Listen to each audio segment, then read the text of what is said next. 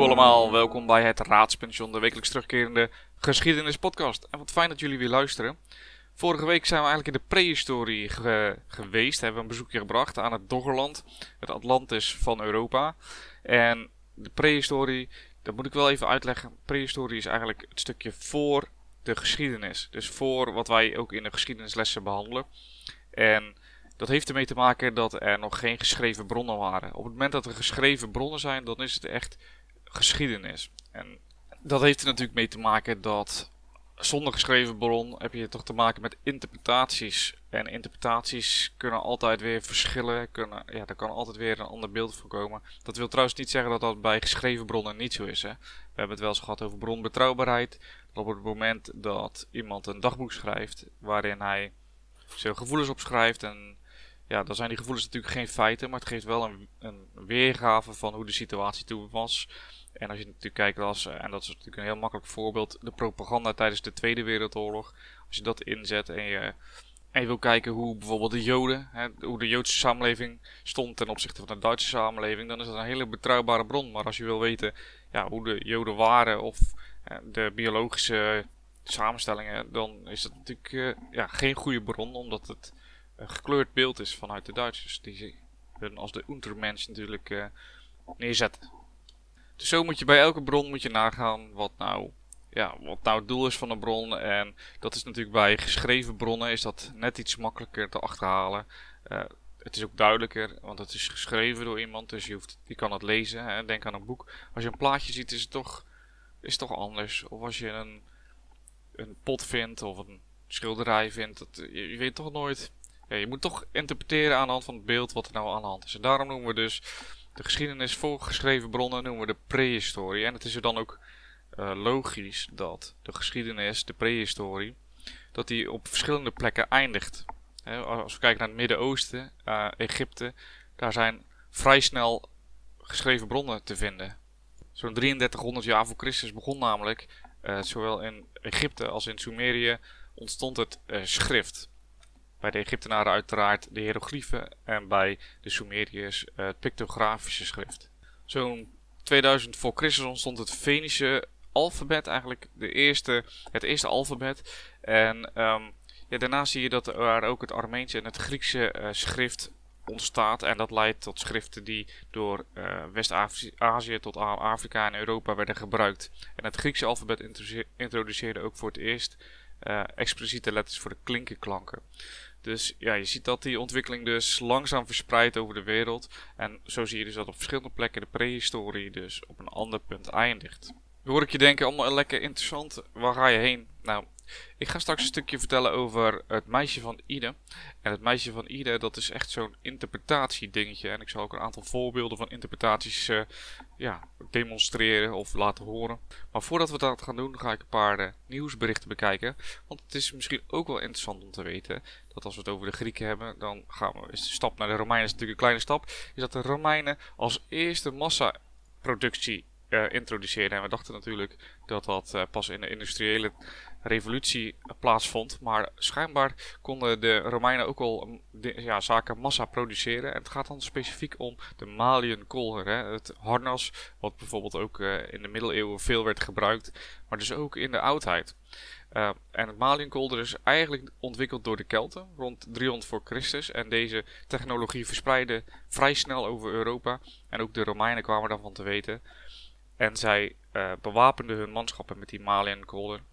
En die werden op echt grote schaal werden ze geproduceerd. Uiteraard niet met de machine, maar met de hand. Door, uh, door militairen of ex-militairen. Dus naast het bouwen van forten, wat legioenen vaak deden, bouwden zij ook, um, of maakten zij ook maliënkolders.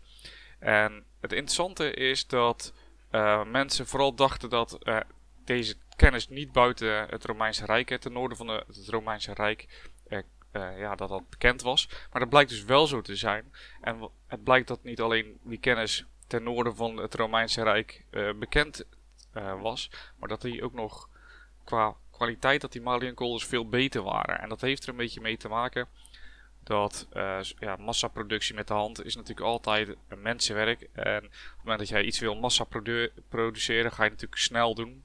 eh, ga je dingetjes die afwerkingszaakjes ga je niet doen. En het blijkt dus ook dat de Romeinse exemplaren vaak slecht afgewerkte en slordige ringen vertoonden. Terwijl buiten het Rijk uh, die, die productie van de Malienkolder echt toegespitst was aan de lokale elite. Dus de mensen die rijk waren. En daardoor hadden zij natuurlijk veel meer tijd om dat Malienkolder veel mooier te maken. Dus met afgewerkte ringen, goed in elkaar, uh, strak. Nou ja, hoe mooi kan je een maken? Dat is natuurlijk ook de vraag. Maar ze waren in kwalitatief gezien veel beter als een Romeinse variant. We zien die uh, Malian Golden tegenwoordig nog steeds. Uh, die worden nu gebruikt ja, door professionele keukens voor koks om zich te beschermen. Of uh, in duikerspakken om tegen haaienbeten te beschermen. En om een bruggetje te maken over het beschermen. Het volgende nieuwsonderdeel is dat in het Duitse Eemde twee kanonnen worden, werden overgedragen terug aan het Nationaal Militair Museum. Twee Nederlandse kanonnen. Um, dat wil zeggen uh, Nederlands gebruikte kanonnen. Ze waren onderdeel namelijk van een mobilisatie 7 mei 1940 en ze werden geplaatst bij de lege plaats bij Oldenbroek. en ze werden overgeplaatst naar Delfzijl. En toen de Duitsers 10 mei 1940 Nederland binnenvielen, werden die kanonnen ook ingezet ter verdediging van de stad. Uh, dat duurde slechts waarschijnlijk uh, zo rond de vijf minuten. Omdat daarna opgedragen werd om weer terug te trekken. En twee dagen later werd de melding gemaakt dat die Duitse kanonnen, of de Nederlandse kanonnen, door de Duitsers naar uh, Eemde werden overgebracht. Nou, deze week dus, vorige week, 81 jaar later, werden de kanonnen weer teruggegeven aan het Nederlands Militair Museum. De kanonnen zelf zijn ergens in 81, 1881 moet ik natuurlijk zeggen, of 1882 door Friedrich Kroep in Essen gemaakt. En ze zijn als kanon 8 cm staal bij de Nederlandse landmacht in gebruik genomen. Ja, toen de Tweede Wereldoorlog uitbrak, je kan je voorstellen, het is zo'n kanon die je ook hebt bij bijvoorbeeld Risk, zo'n kanonnetje ehm, met van die grote houten wielen. Ehm, die was natuurlijk al heel erg verouderd toen de Tweede Wereldoorlog uitbrak. Toch werden de kanonnen ingezet ter verdediging hè, tijdens de mobilisatie. Um, maar ja, ze hebben ons weinig geholpen, zoals, uh, zoals je wel weet. De kanonnen zijn nu dus terug in het Nationaal Militair Museum in Soesterberg. En daar kan je ze terugzien. En dan gaan we terug van de Tweede Wereldoorlog, gaan we terug naar de ijzertijd. En dat is het meisje van Ide.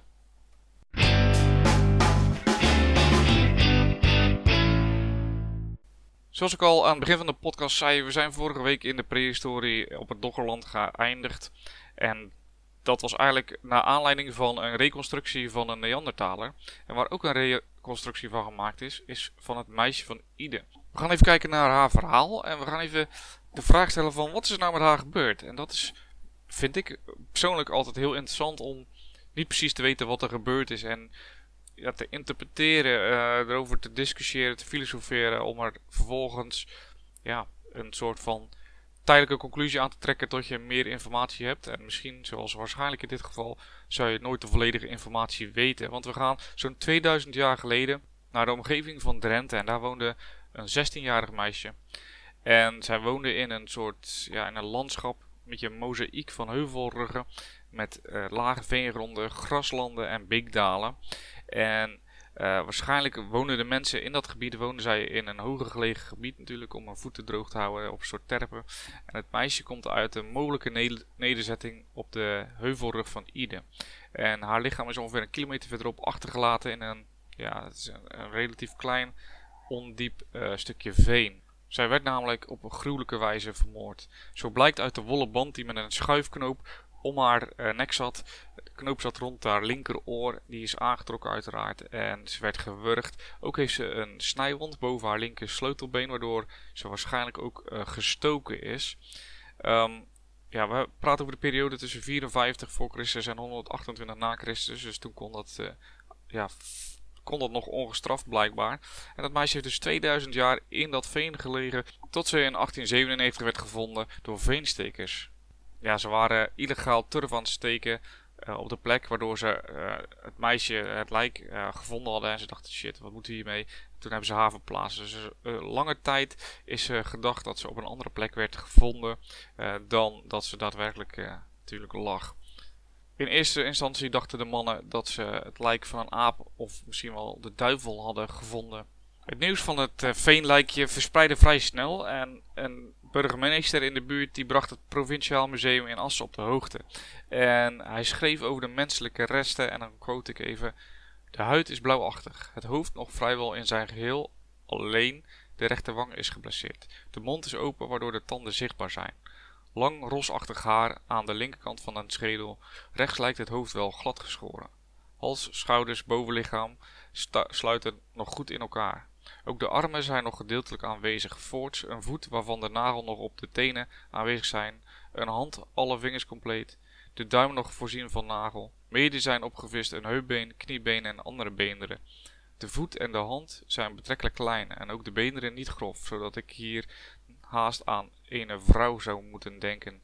Nevens de overblijfselen is gevonden een stuk bewerkte stof, doek of band, een paar malen om den hals gewikkeld. Einde van de quote.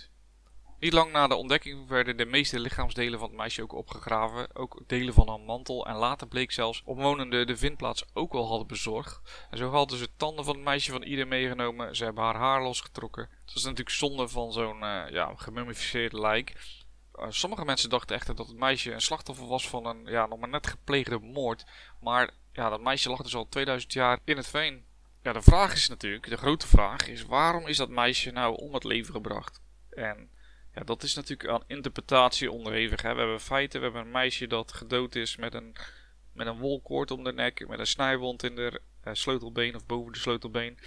Maar waarom is ze nou vermoord? En hier wordt het interessant, hè? we gaan dus interpreteren, we gaan andere feiten verbinden met elkaar. En dat doen dus die archeologen ook. En ze vermoeden dan ook dat het meisje geofferd is.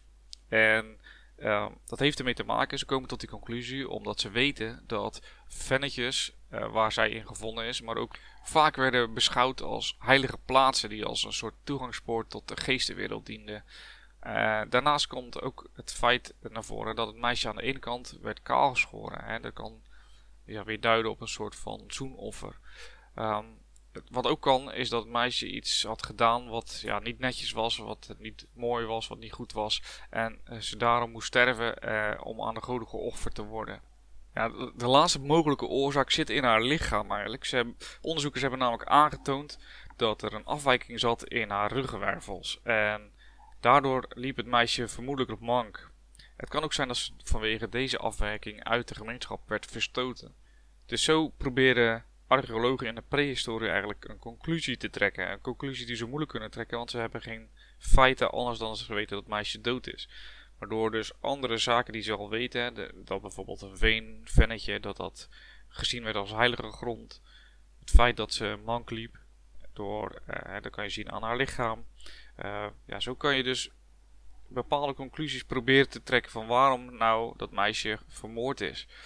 Uh, zo proberen ze dat natuurlijk bij alles in het verleden, waar geen geschreven bronnen van zijn, waar niet duidelijk bij staat van dit betekent zus of zo, interpreteren ze dat door, ja, dat maakt een soort educated guess. Het is natuurlijk wel, het is wel, wel meer dan een gewone guess, en daarom heet het ook een educated guess. Dus je kan wel bepaalde conclusies trekken, maar zo kan het ook wel eens zijn dat er iets nieuws gevonden wordt en dat bestaande conclusies op een grondvesten staan te beven. Dat gebeurt niet zo vaak, want je moet natuurlijk er wel bij zeggen, het is niet zomaar een random uh, gokje of knoppen maar wat dingetjes aan elkaar. Het wordt natuurlijk wel goed onderzocht. Maar toch, soms kan het wel eens zijn dat, uh, dat er dus iets achteraf niet blijkt te kloppen of net iets anders ligt als dat we dachten.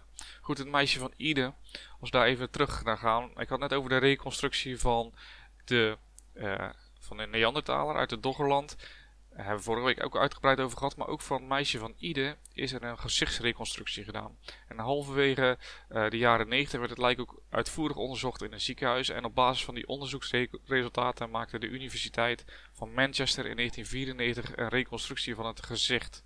Volgens dit onderzoek had het meisje van Ide uh, blond haar, blauwe ogen en enigszins een gebruinde huid. Als je vandaag de dag het uh, veenlijk gaat bezichtigen in het Drents Museum in Assen, zal je opmerken dat het hoofd van het meisje heel erg klein is. En dat heeft er natuurlijk mee te maken dat het jarenlang in het Drentse veen heeft gelegen, waardoor ja, dat hoofd krimpt. Ook zijn er plannen om in 2017 met een 3D-reconstructie uh, van het meisje uh, in een processie naar de vindplaats te gaan. Het is dan 120 jaar geleden dat het veenlijk werd gevonden.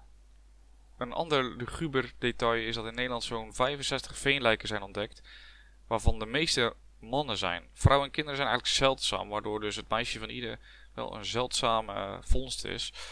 Wat een overeenkomst is, is dat de meeste van hen wel door wurging om het leven werden gebracht. Het wurgen komt dus steeds terug, waardoor je wel een beetje kan herleiden dat het een soort ritueel was. Hoewel je soms uh, de kinderen wel eens achter het behang zou willen plakken, gaan we gelukkig niet meer zo om met onze jeugd. En mogen ze gewoon in vrijheid opgroeien. En uh, ja, dat was het weer voor deze week. Ik hoop dat jullie het interessant vonden. Ik ga proberen om volgende week uh, Pascal uit te dagen tot een discussie tussen uh, Republikeinen en het Koninklijk Huis. Dus ik ga kijken of ik dat voor elkaar kan krijgen.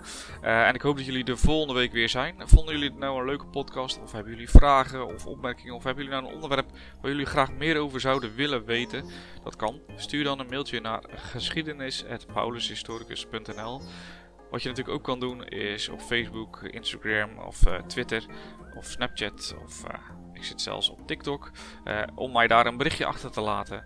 En je kan je natuurlijk abonneren op zowel mijn YouTube kanaal als mijn podcast. En dan wil ik jullie hartelijk bedanken voor het luisteren en dan horen jullie mij volgende week weer.